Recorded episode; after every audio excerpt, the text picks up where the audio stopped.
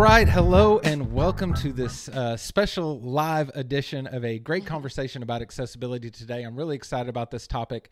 Uh, accessibility overlays like accessiBe come up inside the group constantly. Uh, I just regurgitate information that other people tell me, so I'm glad today to have an expert here to kind of help uh, get us settled straight. Before we jump into that, though, uh, since we are live streaming here, I tried to check everything on my end, but if you're watching live here, would you drop a comment and let me know that you can see and hear everything? That would be super helpful for me just to make sure uh, that peace of mind before we get going.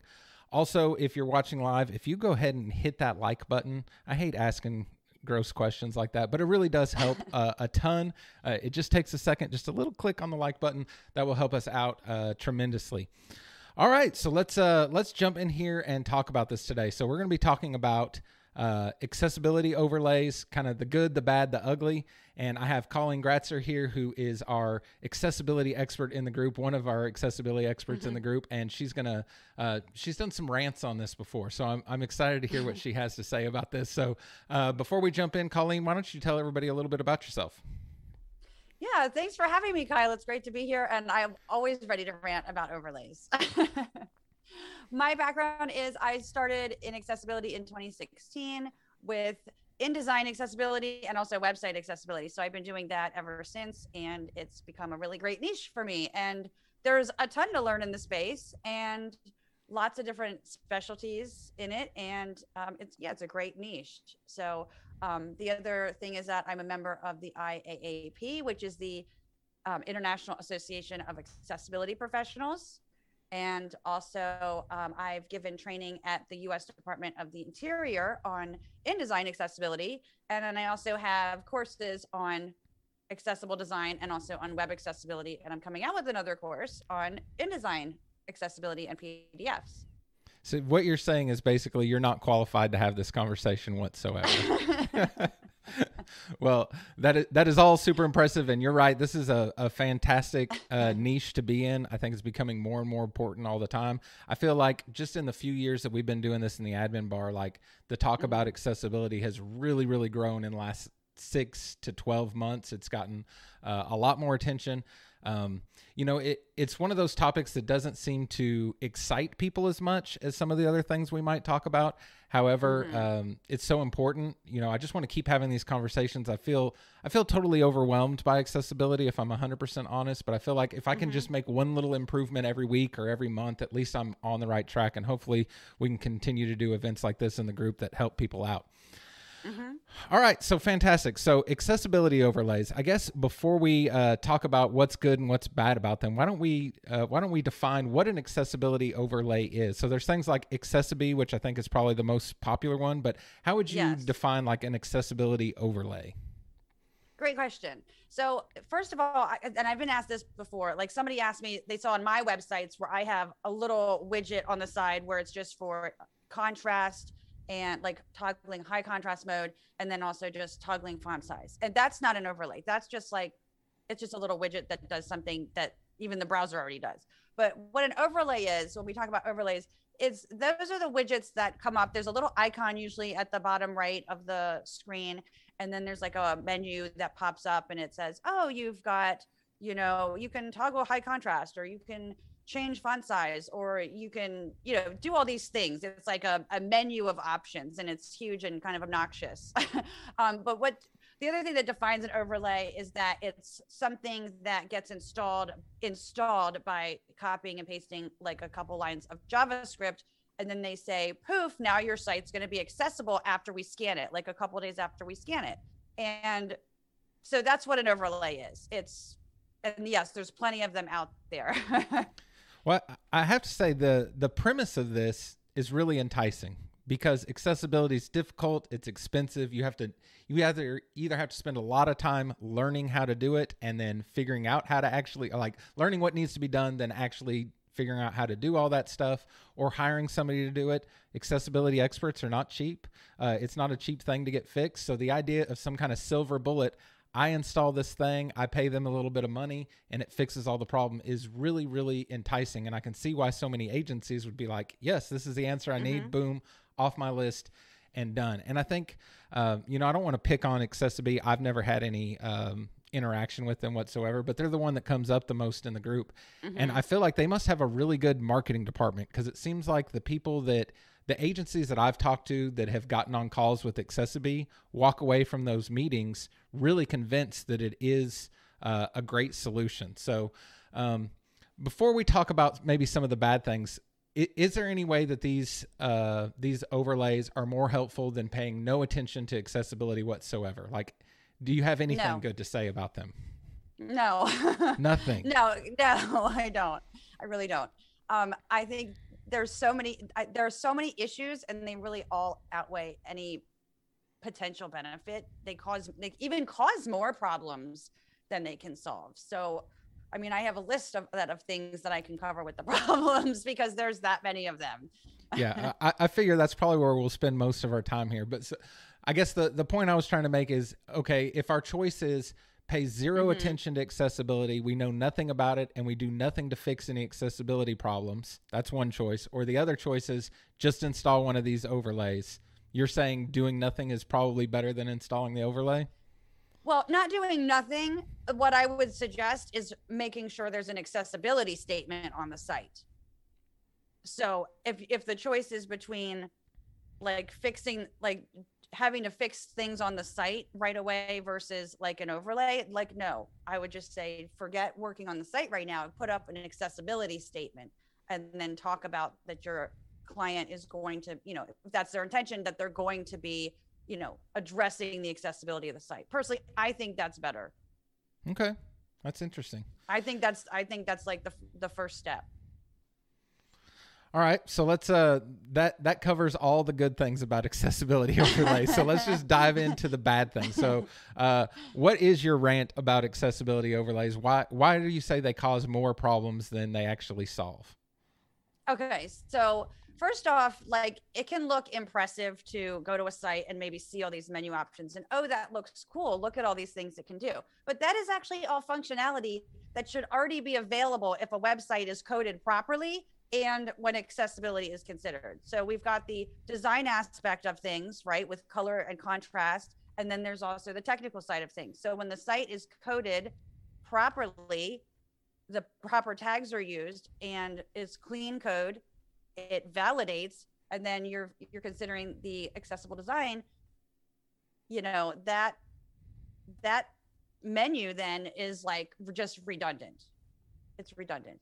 And somebody who is used to using a certain browser or they're used to using a keyboard instead of a mouse you know they might have they might they want to use that. They don't want to use that interface. And they also you know they also could use accessibility tools that are built into the browser or built into their operating system. They don't need this other menu served to them that's now changing how they're getting around a website. So it's kind of like saying okay well kyle you're going to go to my website but you you know what? You can't use a mouse anymore. You're going to have to use the keyboard you know? But what if things on it aren't keyboard accessible? You're not going to be able to use it properly right? So it causes tons and tons of usability issues. But the other thing too is that it can't detect most issues because it's an automated tool and any kind of automated tool is really only going to be able to detect about 30% of issues give or take you know?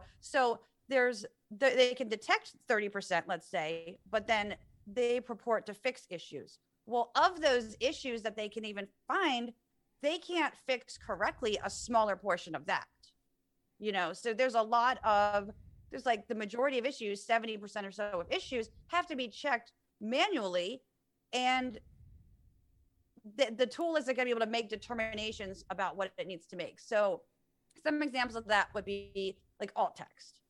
Can an automated tool tell that there is alt text? Yeah it can.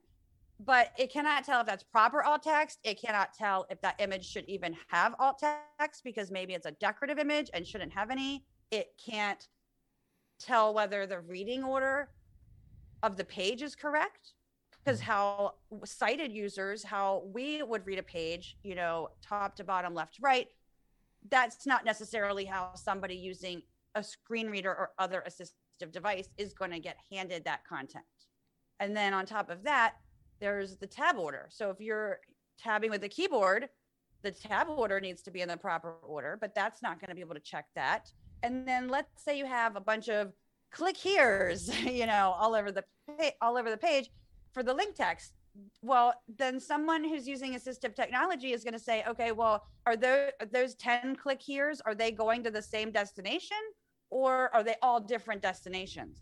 And what are they taking me to? Okay, so then there's also proper tags. Well, we often see our clients love to do this, right? Is they love to format body text as a heading. Hmm. And so, but uh, vice versa, right? You might have paragraphs that really should be a list items. So there's lots of different things like that where there's the proper tags aren't being used and it's not going to be able to say whether or not it's the appropriate tag. Okay. Then there's also lack of form labels for forms or unclear form labels giving some kind of added instruction on how to fill out those form fields.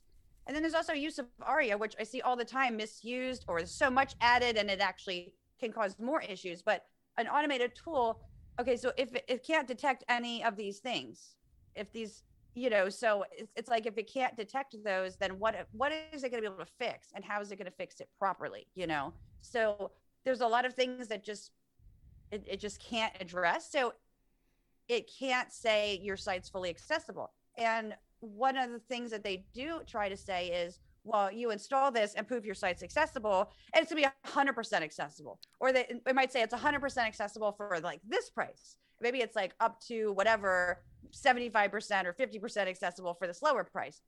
But it, it can't say that because it can't even detect the majority of accessibility issues on the site, you know? And yeah, so it's a huge problem with that.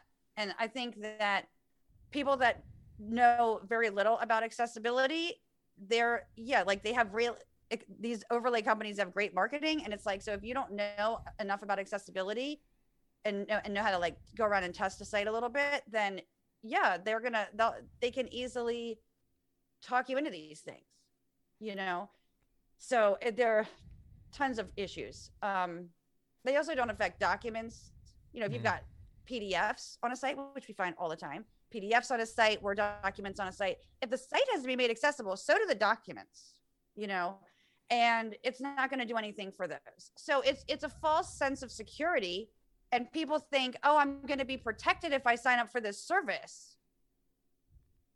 And, but and, it's it doesn't work like that. Yeah, and the, and the protection thing I think is where this becomes really sticky. I'll I'll add a disclaimer in here, which I'll make sure to add in the text of yeah. this as well. Neither of us are lawyers, so uh, if when it comes to any kind of like legal questions, uh, and a good time to mention, if y'all do have questions, go ahead and drop those in the chat. I'm watching the chat now, and we're going to do some Q and A towards the end of this. Uh, legal legal legal questions we're probably not going to be able to answer, but I think that's where I think that's where a lot of the anxiety around accessibility comes from is like this liability standpoint, right? And mm-hmm. it being so unclear on what really needs to be done and what is good to be done just because you want to help the majority of people using your website, you know? Mm-hmm. So uh, trying to draw that distinction is difficult, especially for us who are one, not lawyers, and two, not accessibility experts, right? So the idea that uh, there's this silver bullet that you can install and poof all your problems go away is right. is super enticing right but like you're saying it's only going to catch a fraction of the things uh, and then in that case you might be even causing more problems so um, i think one of the most interesting things i've done and um, sadly i'll admit that i didn't do this until recently like mm-hmm. in the mm-hmm. last couple weeks is watch somebody who's let's say for instance blind using a screen reader go through a website it is so mm-hmm. eye-opening to just watch how they maneuver through it and then what's actually being read out loud and how confusing mm-hmm. it can be when you have you know click here links and things like that or icon links you know icon buttons that are links to something but it doesn't say what it is. Um, so mm-hmm. that's definitely something I would recommend everybody. You can find YouTube videos of, of people demonstrating this. Uh, I would definitely recommend you go out and do. So um, it seems like there's been controversy over these overlays, I guess would be yes. a, a, good way to put it. So do you think for the people that are that are thinking about accessibility because of the liability aspect of it, um, what do you think they're they're they're uh, going after incorrectly with choosing one of these overlays? Do you think there's a false sense of protection in that, or does that offer any kind of protection? Yeah, it's a false sense of protection. Um, the other thing is that a lot of people are seeing accessibility as like this pesky legal problem and not like, hey, this is a great way for me to attract more my audience because one in five people has a disability. So if you're designing a website and you're not addressing accessibility, you're pretty much saying to your client, I'm going to build a website for you, but it's not going to, you know, reach 100% of users. It's only going to reach 80%. Are you okay with that? You know, so the other thing too, though, is it, it also can become a branding issue.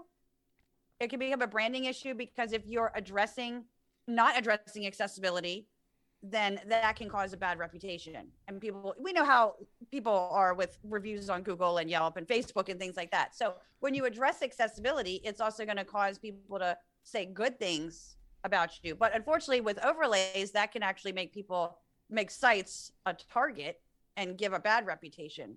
So there's that too. But also from a branding perspective, a visual branding perspective, it can give you less control over the branding. Mm-hmm you know so like when i was talking earlier about what if it can detect so many issues which ones can it actually fix correctly? Well what if it's going to what color is it going to change something to if there's a contrast issue? Is that color going to be in that brand color palette? You know what i'm saying?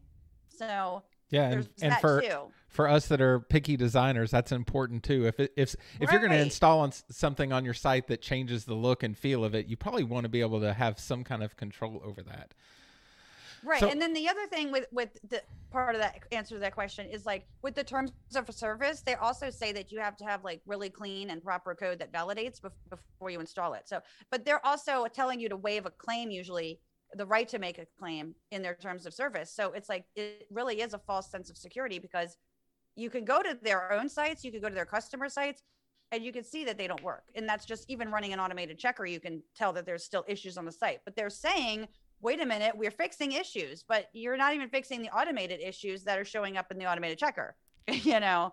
So you can, you can see, you can right. see that right there, but, and you can see in their terms of service what they say about, you know, all of that. So it's false sense of security all around. Yeah, I, I can imagine that's that's a really good point. Is I've obviously never read their terms of service, just like any terms of service. But I imagine if I get one of those letters in the mail that says, "Hey, Kyle, your website, uh, we found issues with it. We're going to sue you," and I have one of these overlays installed, uh, and I go to them, I doubt they're going to say, "Hey, don't worry about it. We take care of all of this for you. We completely got you." I, I really doubt that's going to be what happens. I'm sure there's you're signing away your rights for them to represent anything at all. Uh, in, right, in and they've case. and they've they've been involved in lawsuits so that's the other proof, right. you know? Okay. So, uh, what would you say your recommendation is for the people watching that already have one of these installed on their own site or client sites? What should they do right right now listening to this? Okay, well, I don't know what their legal risk might be because sure. you know there's there's the legal risk. There's how many people are getting into the site and, and messing with it. I, I mean, there's so many things to consider. But I mean, my advice, and I'm not a lawyer again, I don't play one here. so I would put up an accessibility statement and, and state the commitment that the client has to accessibility. Again, if that's their intention. And then what standard are they looking to achieve? Usually, like nowadays, it's 2.1 AA, WCAG 2.1 AA, and you know the steps that they're going to take to do that. And I would also go and talk to the client and say, you know, I've got some new information here and I think this is really important and we need to talk about this. And then start looking at okay, what issues are on the site without the overlay being on it, right? right. What are what are the highest priority, highest traffic pages? Let's take a look at those and address some issues, even with an automated checker. I mean, like I said, automated checkers, whether it's an overlay or you know automated checker like wave or something they can only detect so many issues like a, a, smaller portion of issues. But they're a good place to start to find these issues. But it's definitely important for clients to understand what they're getting into because especially if you're the one recommending it to them because you're supposed to be their web expert. And if you're recommending that they do this or they, they do that and now you're recommending an overlay and something happens you're probably going to get fired. They're going to be like, I took your advice for this, you know, and a lot of people are reselling these things A lot mm-hmm. of developers resell them. So it's like, I don't know if there's, you know, what kind of responsibility legally somebody might have with that, but they're not going to be happy about that. You Yeah. know, and as web developers, you know, we talk about SSL, we talk about privacy policies all the time, Sure. but we should be talking more about this. And we should be talking about why this is not the way to go and why fixing the site, which is called remediation, why remediation is a better investment. You know, and- because the other, oh, go ahead no, you're fine. Go ahead. And finish. the other thing about the overlays is they're not addressing anything on the site because they're not affecting the code, right? So it's mm-hmm. like I just, I like this analogy. If you have a leaky pipe in your kitchen, are you going to just let the water leak all over the floor and continue mopping it up with towels? Or are you going to fix the pipe? What do you want to spend your time and money on, right? So it's like I feel like with an overlay, you're just spending money on on the leaky pipe and mopping up the floor with the towels. But when you remediate and fix something, now you have that strong foundation, and then you can monitor things on an ongoing basis. You can get your clients trained in accessibility so that things that go from that point forward are accessible. And I, I think what's so hard about that too is it. I, your your analogy is well taken, uh, but unlike the leaky sink where you can look at the pipe and see the hole in it and the water gushing out, accessibility is such a spectrum of things. You know, I could have you and three other uh, accessibility experts audit a site. And you'd probably all come back with a lot of the similar issues, but you'd probably all have some different ones because you have a different Yes. perspective. You've learned different Yes. things you're considering different things there's just such a huge spectrum so that that idea of this being fully compliant is is really um, you know that's that's a hard one for us to understand now i i just did an event with uh, somebody you you probably know Amber Hinds uh, in our private table mastermind groups uh, and she kind of equated it to you know like um, you know i was talking about this idea of accessibility never being finished, never being 100% compliant. She said, well, is, is your SEO ever 100% finished? I'm like, of course not. SEO is something you're always just working on, and there's more Right. things you can implement, and you learn something new and you implement that. And it's very much the same with accessibility, which I thought was a, a, a good analogy there. So, okay, so if we're if we're not going to install uh, overlays, or if we already installed one and we're going to take it off and put in an accessibility statement, uh, and I do have some questions about accessibility statements that we'll get to here in a bit. What are the first steps we need to take as far as figuring out what those issues are? Could you give us kind of like a high level overview of what you'd recommend we go do first?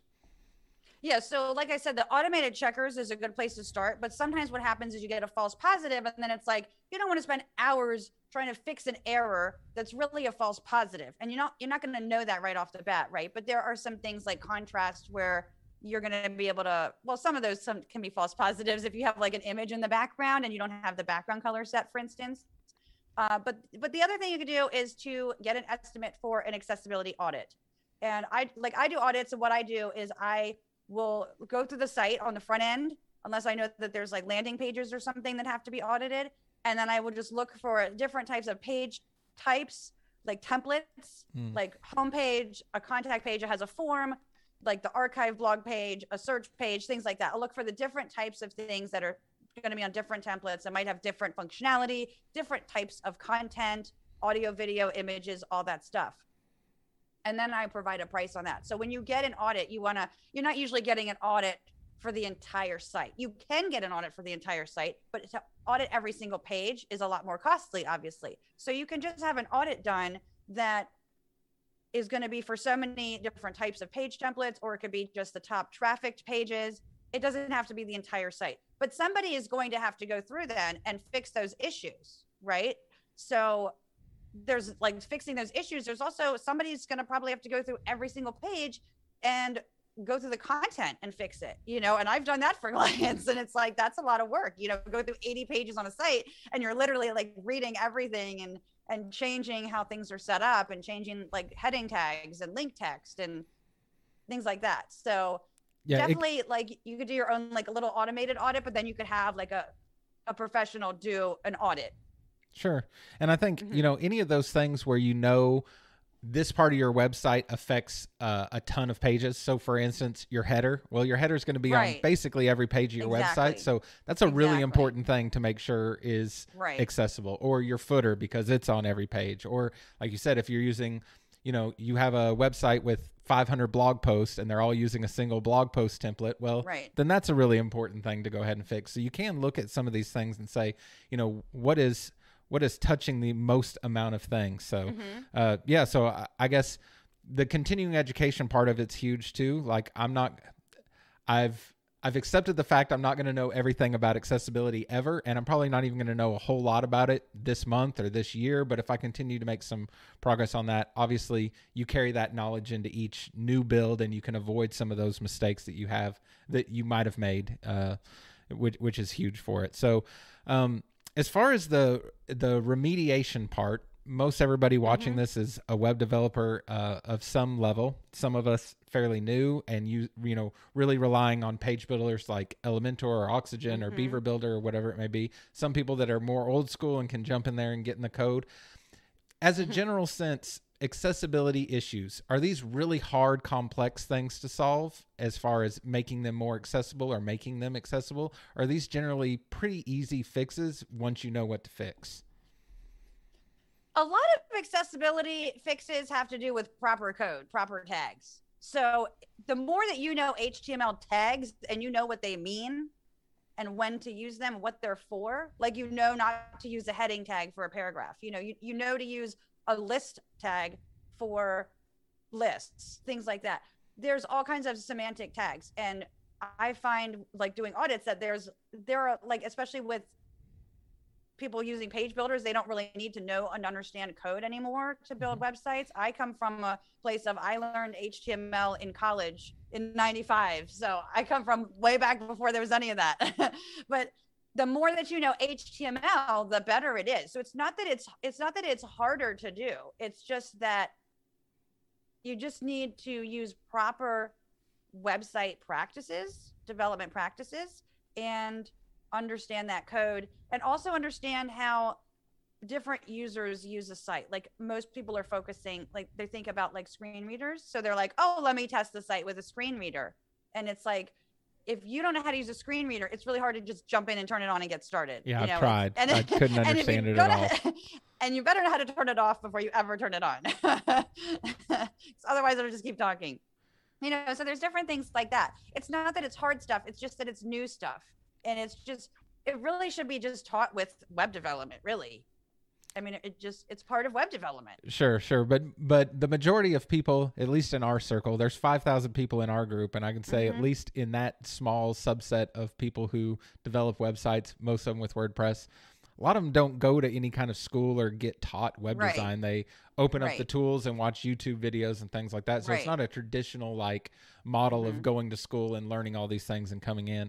I guess, I guess one other question I wanted to kind of touch on before we get to some of these questions, and I do appreciate a bunch of you are putting questions in the chat. I'm grabbing them all and we'll get to them. Um, so you talked about so much of this being reliant on like the HTML code on the website and Mhm. Especially using page builders, we're not really touching tons of the HTML as we're doing it. So much is already built into the theme or to Mhm. what the page builder is outputting. So, um, how much of a challenge are we adding onto our uh, goals of being better about accessibility with the tools that we choose? And how conscious do we need to be about the accessibility of the tools we're using to build websites? Well you definitely have to be concerned about the tools and not just the page builders but also the plugins. Anytime you add a new plugin to a site it's like you want to test that for accessibility. How is this going to affect what's already on the site? How is this going to affect the functionality i'm adding to the site? And that's very important. So you have to be very cognizant of anything that you're adding or changing on the site whether it's in the code or it through the page builder or through a plugin or, or yeah or a script anything like that um, like for instance MailerLite their forms i use them on my website. I have to like go in and do hand code all of them. I can't just use the short codes because they don't add the labels properly to the site or to the forms so i have to do a lot of hand coding there and it's a pain you know but once i've got one form done i just copy and paste that one and i change out the numbers of whatever the code for the individual forms that i need to. So there's things like that. Um, page builders do have some issues. Um, there it, it's all different. You just but once you like if you get up to speed with accessibility a little bit then you're able to inspect the code and see how this page builder in particular will treat something and how it tags it. Um, so it's just it's good to be aware of those things but no site is like ever going to be 100% accessible at any given time. So that's why i say also like the accessibility statement is really important because you it can acknowledge where there are issues and you can acknowledge that you're in the process of fixing certain things you know or you know so it's you're re- you're restating that you're working on it and you know again i'm not a lawyer but you know most of the, most of the lawsuits are like they're going after things that sites that have like so many issues that are pretty easy to find. And if you're showing that you're making an effort I, you're making yourself less of a target Sure. you know if you're saying i'm committed to accessibility and hey we know there's some issues i mean i still have some issues on my sites you know that i need to fix but i'm not like a php developer. I mean i can only do so much. So i mean i've gone in and like i keep updating it when i'm fixing something you know to to show that i'm still doing this because i you know i don't want to look like a hypocrite you know?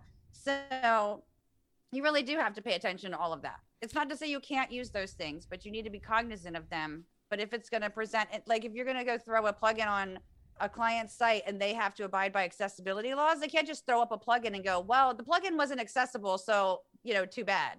Right. And I think, you know, I think most of us are pretty used to thinking about that when we install plugins or page builders or all that when we think about performance because we're like okay do i want to add this because i don't want to add something that's going to make my site go slower so uh, mm-hmm. you know mm-hmm. it's kind of another thing you need to think about as you're installing all these different things on your your website we're used to thinking about that as in terms of uh, or at least i am in terms of performance because mm-hmm. that's something i know more about and i'm uh, worried about and all those kinds of things. So you know you, right. you got to consider how that's going to affect things too as far as accessibility. So we do have uh, you were just talking about accessibility statements, and we do have a question mm-hmm. from Mark in here uh, about.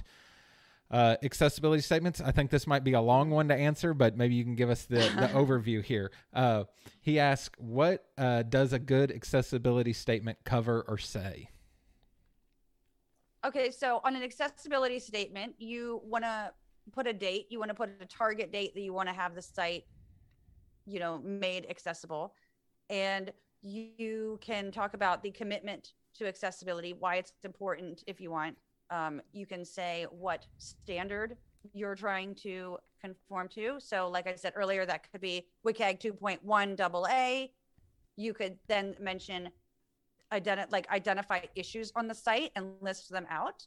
You could also then say things that uh, you're working on fixing. And you know, as you do them, go and update the statement. That's why I said put a date on it so people can see that it's current. Because some people might come back and, and look at it again, so you never know. And um, then you can state like you're going to have an audit done. You could state that. You could also state once you have that audit done, that you're in the process of remediating the site.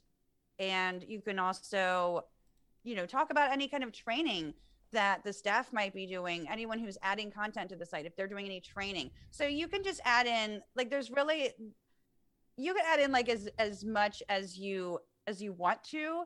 There there are some st- statements that are just like really really short and really brief but you can put in you know as much about the client's you know willingness to do this especially if they have an audience that they're serving who has disabilities if it's it's that much more important to them. It's not like oh it's just a legal thing. It's like now we want to make sure we're serving our audience properly so we really want to address these certain things. But that goes back to too like what you were talking about what to address first. If you have an audience that you're serving that's full of people with visual disabilities you'd want to make sure that you get address those things first you know yeah, and I mean, I guess part of that, what goes into the accessibility statement, who are we writing the accessibility statement for? Are we writing it for somebody who has some sort of uh, disability that's having trouble with the website, so they navigate down to this accessibility statement, read through it, and figure out what to do? I think one thing you didn't mention in there was like some contact information, which I see on all the oh yes, contact statements. information, yes, right. So, so are we writing that accessibility statement for that visitor who is having trouble and is looking for guidance on it? Are we writing this accessibility statement as like uh, a legal cover my ass type document? Or are we doing a little bit of both? It's a little bit of both, but plain English is fine. You don't have to go to a lawyer to write one. I mean, it might be good to have a lawyer review it, you know, especially like depending on your legal risk, right? Especially if you're required by law for to meet accessibility laws. So you could do that, but just write it for the end user in plain English. Perfect. Um, I'm going to shoehorn one of my own questions in here based off what you just said. Based on if you're required by law to be accessible, tell me more about that because it seems like uh, with the recent things I've read that anybody in the United States pretty much needs to be uh, compliant with accessibility standards. So is that the case, or how do we find out if we need to be compliant or not? Well, in the United States, the two main laws are Section 508 and that applies to government and government contractors. Uh, I have a lot of nonprofit clients who get federal funding through grants, so they usually have to meet Section 508. I also have had clients who not only have to meet Section 508, but a California state guideline, which goes by ABA 34. And then there's also the ADA Title 3, which it applies to some public businesses, but private businesses and I think some government might fall under there. But Title Three is where we're always hearing about the lawsuits. Okay. So ADA Title Three. So you'd have to find out like if your client falls under either one of those categories. What and about then, a, what about a generic website designer in Texas that doesn't have like a physical location or anything? Maybe a blue wall behind him. You think he has to comply with accessibility uh, standards? well, whether or not you have to comply, I mean, anybody can sue for any reason. Sure. So it is America, you know. So right. All right. So unfortunately, so, yeah. yeah. This is probably less of a problem in other places as far as like the ambulance chasing type um, type scenarios. Right. All right. Sandra asked, where do you place the accessibility statement along with your terms? No, it should be on its own page. Okay, so link to it in your footer, or how do, how do you oh, think? Yeah, people, link to where it are people going to expect to see it?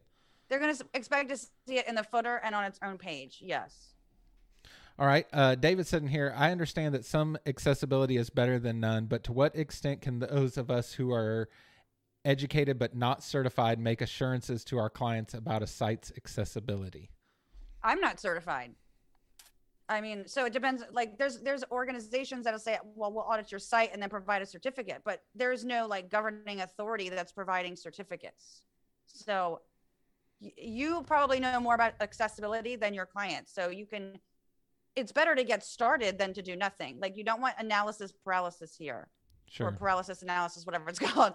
Um, you don't want to do that here. You just start doing something and just get into it. It's like it's always gonna be like a work in progress. So you don't have to, it's not like set it and done. So just start doing something, start taking small steps. That's fine. It's an ongoing process. Plus, your client may not even have the budget to do all of it at one time. You know, so you can address thing address things in stages. Yeah, and I think I think part of that too is like um I, I struggle with the language that I use with clients, especially when it comes to like proposals or contracts or where I'm putting some kind of thing in writing about accessibility. I want to say mm-hmm. something like, accessibility is important to me and my agency. I'm going to consider accessibility in everything that we're building, but I mm-hmm. can't guarantee that every decision I make will be the right one. You know what I mean? Mm-hmm. Because I just don't mm-hmm. know enough about it. I'm going to pay attention to it. I'm going to try my honest best, but I don't know. And I'm it's really hard to figure out how to word that, especially when you're putting it in writing. Yeah, I mean, you can also have a limitation of liability clause. Like my limitation of liability clause is, and this is for any job. It doesn't have to be an accessibility job. Any job I limit my liability to 50% of the project fee. So if somebody tries to come after me for something, they're not getting more than 50% of the job fee, right? They have they have certain things that they have to do to check work before it ever gets printed or published or things like that, right? So it's not all it's not like all on me. But um so a good limitation of liability clause is important but with the accessibility wording i mean yeah i mean if they have a if they have a legal requirement i mean you should, like WCAG 2.1 aa because they're following section 508 for example you mean you'd want to put that in there but if you're not sure how to get it get the site to that point you're going to have to find some help to do that you know but what you're saying about you know and again i'm not a lawyer but what you're saying it sounds you know if there's no legal requirement there and you're saying what you're saying i mean you know, that sounds fine to me. But the other thing too is like sometimes clients, you know, may not bring it up. So I have something yeah. in there that says like, you know, they have to tell me if something has to be accessible or not because if they don't bring it up, I mean, of course I'm bringing it up, but you know, I just have it in there as like a, a CYA, then uh, they can't come after me, you know. This this goes back to another uh, point where it's really important to have a, a a lawyer look at your contract because all of those things could really save you in the end. Um, all right, another question from Pic- Pixel Pumpkin. I like that. Uh, do you have a course appropriate for people who use builder tools like Elementor or Beaver Builder and have a somewhat limited access to what code is produced? Well, my course covers a lot about code and I go into page builders a little bit. But what you, even if you're not getting into the code, you would still learn about it. So you could assess like what the page builder is doing, like how it's coding things. But I mean, I, I if you have a, if you want to send me more information via email or something, I'm happy to talk to you, you know, more about that in detail. But um, there are going to be situations where you or someone else is going to have to get into the code probably. How how have you seen these tools? Like I think Page Builders is a big one because it it affects so much of the site.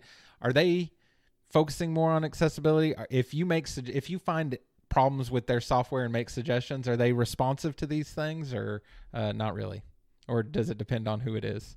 I guess it depends on who it is. I, I usually, my approach is to not use them. And that's because I don't want the client to muck up things that we've already done. So we'll use a ton of advanced custom fields because I literally want them to go into the, the back end on certain, like at least on certain types of pages, especially like custom page types where I've got a lot of different elements. And I just want them to be able to fill out fields and not be able to style them and touch touch any of that. So I give them very limited ability to muck up the site with using advanced custom fields. That's a, that's a good lesson right there. Um, Mark also asked in Chrome's uh, inspe- is Chrome's inspector accessibility test accurate? Can we trust their recommendations or test results? I mean, again, it's another automated tool. Oh, but the funny thing, so I mean, there's no- it's only going to catch so many things. But the funny thing about this reminded me of something that happened um, recently. I went to check a, a site that was using an overlay, and I wasn't able to even get to the developer tools on the site because of the overlay. Couldn't even get to that. Seems like seems like an oversight. Um, all right, so this one I don't know if you'll answer this or not. Uh, It doesn't bother me if you want to answer it, but you know, up to you. Uh, which form builders are better for accessibility? So I don't know if you want to call out some good ones, some bad ones, or however you want to answer that. Um, form builders. Well, there is the. I know. I know most people aren't using this one probably anymore, but um, Contact Form Seven had a plugin with it that was called Accessible Defaults, and it would help with any kind of form that you created from that point on. So if you were to install that, you'd have to install both for it to affect the forms going forward. I have recently been using Fluent Forms and found that that to be really great. Good. That's what I'm using. So good. Okay. Okay. I- I've heard, I won't name names, but I've heard uh, other accessibility people talk about how bad the forms in Elementor are. Have you had any experience with those? I don't have experience with those. Gotcha. no. Okay. Uh, Josiah asked, what tools are you using to check accessibility? So, of the automated tools, which we know won't Mhm. catch everything, uh, which ones would you recommend we at least run through so we can get some kind of ideas? Um, I use Wave a lot. I use Wave a lot. And um, I also like a plugin called tota11y. It's T O T A 1 1 Y because A11Y is the abbreviation for accessibility. Um, tota11y is good because I like that for uh, like when I'm doing audits, I have a huge checklist, but and I only want to check certain things at a time. So with that one, I can just turn on, like, and just check the setting for headings and just check the headings on the page, like if they are in the proper order, and I can just see what they are without having to go into the code. So that can be helpful. Hmm. And I can just check like images without alt text. Um, it can also check color contrast, but it will just check them like what as you go, like as you want to check them. And then Wave is going to give you everything all in one fell swoop. You know, um, Axe is good too. Siteimprove, you know, but yeah, they're they're automated tools. So, and some are going to catch things on a particular site that other ones won't. So Gotcha. there's not a, like necessarily consistency on them. I I I feel like as I learn more about all the facets of our business, performance, SEO, Mm-hmm. accessibility, like the more you realize you just cannot do thousand dollar websites, five hundred dollar websites, No. and do any of these things. Like No. you know the the thing about this too, the more you learn about we'll use accessibility because we're talking about accessibility today.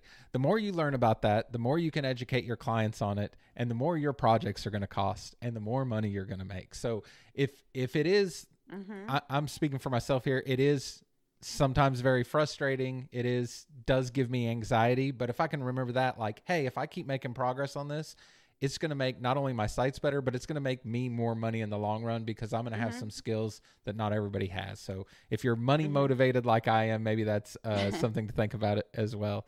Um, all Oh, one here. more plugin. I got to give a shout out to Amber Hinds plugin, Equalize Digital, their Accessibility Checker Pro plugin. It's really good. And it's very, I've used a lot of those and I like for page content, and it is really easy to understand. Very easy to understand. That's huge too. Just being able to uh, Yes. to understand what's going on is Mhm. is huge. All right. Well, I'll I'll give y'all one more chance here in the comments to leave a question, uh, but I do want to pass the microphone over to Colleen so she can tell us a little bit about uh, some things she's got coming up. I know you said you have a workshop coming up. Uh, you've done a Mhm. part a podcast and an article on accessibility overlays. Tell us a little bit more about your course. I'm just going to give the floor to you, uh, and I'll field any more questions we have before we wrap this up. Okay, I just wanted to make one more point though, because we've mentioned privacy policies a couple times. And what I understand is that uh, the way that overlays interact with the browser, they could potentially be violating privacy policies. And I know we talk about that a lot Mhm. in the group, so I wanted to bring that up. Um, yeah, so next Wednesday, April 6th at noon Eastern Time, I'm doing a free live workshop that is three easy ways to get into web accessibility because I know it can be very overwhelming. And so this will help get you started. And I'll also cover three common mistakes that a lot of developers make when they get into web accessibility. I will also share how it's transformed my business as like I was talking earlier about niching in it. So it's it happened by accident, but I will talk about that and all the opportunities that it can give you too. Like, you know, you're talking about money, Kyle, and it's like this presents a lot of opportunity for MM- MRR. So Mhm. there's that too. Um, yeah. So, and then I have I have a course called Accessible Branding and Design, which is a non-technical course. So it's not it, it's not website specific either. So if you do logo design or publication design, any kind of document design or website design, but not web dev, then that is that that would be a course for those people. And then the Foundations of Website Accessibility course is very technical and also design oriented. That is specific to web design and web development. And it's also not just building the accessible site, it's also selling it, how to talk about it with clients, how to like CYA in your contracts. I, well, how I do it. And then also how you can make money with it, like in the beginning. At every single module, I talk about how to make money with it, different things you can do. And also, um, yeah, so talking about it with clients, how to sell it, uh, also how to make sure the client will be well you can only do so much to ensure that they're going to um, keep their content accessible but as much as you can do to help them maintain that the accessibility of their content so i get into all of those things um, I, I will interject Yeah. there. I just have Mhm. I have a couple uh, of our table members who just got finished with your course. It's been one of their goals for the last few months is getting through the course, and they have said nothing but awesome things about it and how much Oh, it's helped them. And and like you That's said in there, like you're you're coming at that course from the perspective of somebody who builds websites for customers like Mhm. the rest of us do. So the the idea that you have information in there about like how you should position this, how you should sell it, and things like that is a huge bonus to not only just understanding the fundamentals of what needs to be done, but like also how you can use this in, in a sense, you know, uh, to Mhm. help promote your business and take your business further, which is huge. So, um, that heard Yeah, nothing I but mean- excellent things. Oh well, thanks. I, I mean, I've had someone not even he didn't even finish the course. He started talking about accessibility, and he won five projects. you know, you know, it's one of those things too. Like I- I've noticed this. Uh, me and Matt have talked about this before. If you Mhm. bring up things like accessibility or performance stuff or even SEO stuff and whoever else this client is talking to they're talking to another agency that agency doesn't bring up those things well you mm-hmm. just planted seeds of doubt in exactly. your customer's mind about other people so when you can bring exactly. up these things it really does give you the ability to stand out right they're going to be like why did that person bring it up right what are they hiding? Mm-hmm. That's that's what right. I would go to immediately. what like, are they hiding, or why yeah. don't they know about this? Yeah, why don't right. they know about this? Mm-hmm. Um, and I just posted a link also in here to your podcast episode about overlays. So um, let's see. Um, the only other question I think, uh, not even really a question, but somebody said to the point about, um, you know, us having to charge so much more for projects.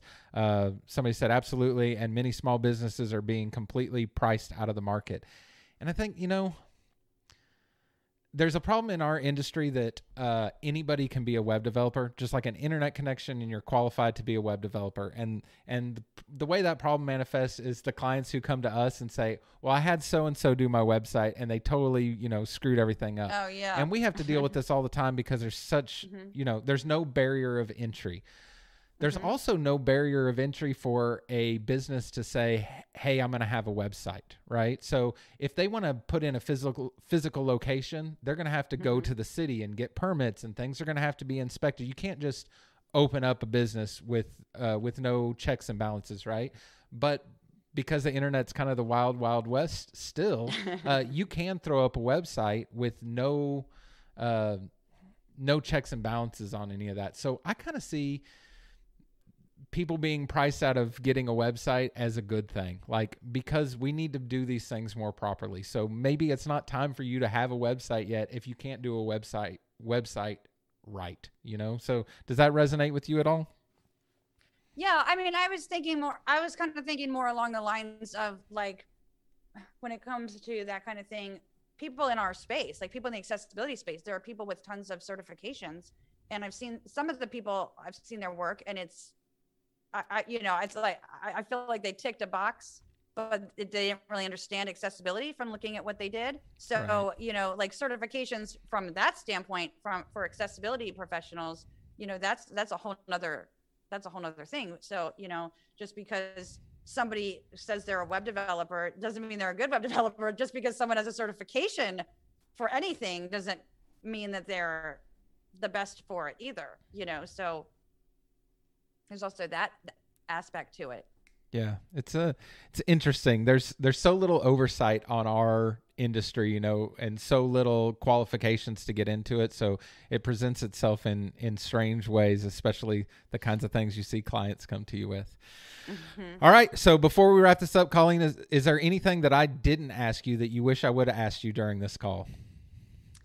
You know, I don't or I nailed it. I totally nailed it. I think you nailed it. I think, yeah, I think that uh, you had really good questions. I do. I could comment on one other thing though, and that is, yeah, the National Federation of the Blind. I don't know how many people may have heard of this, but they accused accessiBe of engaging in harmful practices because what they said was their board believed that accessiBe was engaging in behavior that was harmful to the advancement of blind people in society. So there's also that. Yeah, okay. I wouldn't want to be on the other side of that. Right. And so in the in the link to my podcast episode slash article, there's tons of links at the top in the show notes where I link to attorneys talking about accessible websites and, and issues there. Um, I link to other accessibility professionals talking about overlays. There's the overlay fact sheet, which urges website owners to stop using overlays.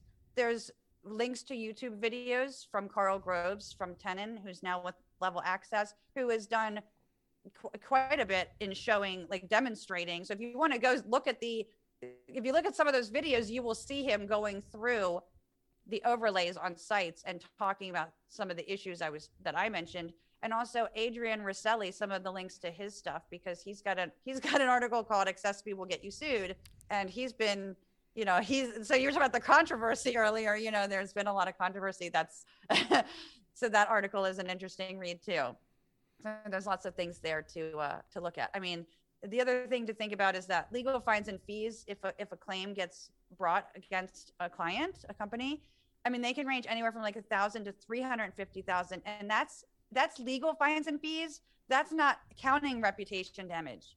That's Right. not including the cost of remediation, which again is fixing the site and the documents on it. So there's a lot more at stake other than the legal fines and fees. And when you get sued, it doesn't mean now you're off the hook.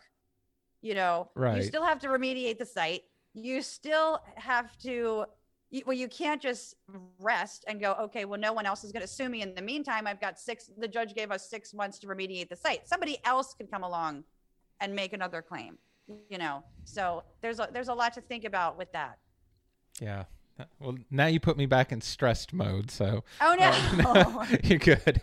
Um, well, uh, thank you so much for coming on and doing this. It's been a long time coming. I really appreciate you. You know, when we had this conversation in the group, uh, and I asked you to jump, uh, you know, jump on a call and talk about this, you were certainly willing to do it. And I just want to say thank you uh, to you, to the other folks in our group who are accessibility minded. So Amber comes to mind. Uh, Bet Mhm. Hannon's in the group talking about accessibility a lot. I just want to say thank y'all so much for bringing that perspective to our group because it's it's something that even well-meaning i might not think about accessibility aspects when i when i post about something or create something new Mhm. or whatever it may be.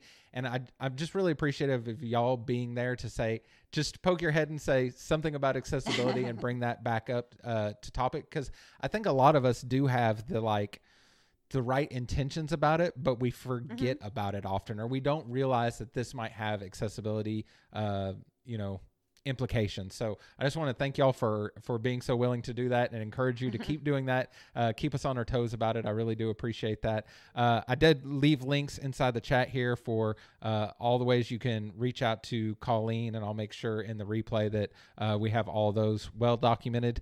Um, and just thank you so much. I really appreciate it, and we'll have to do this again you. soon. Yeah, I'm always happy to talk about accessibility stuff.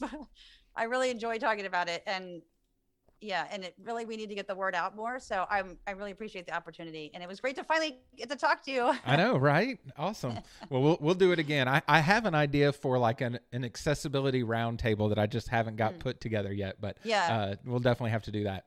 All right, Mhm. fantastic. Well, like I said, uh, I appreciate everybody coming, being and being here and joining us today. If you didn't hit the like button on this video, it really, really helps us out. It's simple to do. I hate asking it. It's gross, but it really does help. Uh, trying to get those YouTube numbers up, and I got to please the uh, the YouTube god. So I do appreciate that. And uh, we'll have a discussion uh, dedicated to this uh, video inside the community. So you can go to the adminbar.com forward slash group, join our community if you're not already in there, and join in on the conversation about this. And uh, we will catch you all on the next one. All right. Bye bye. Bye. Thanks, Kyle.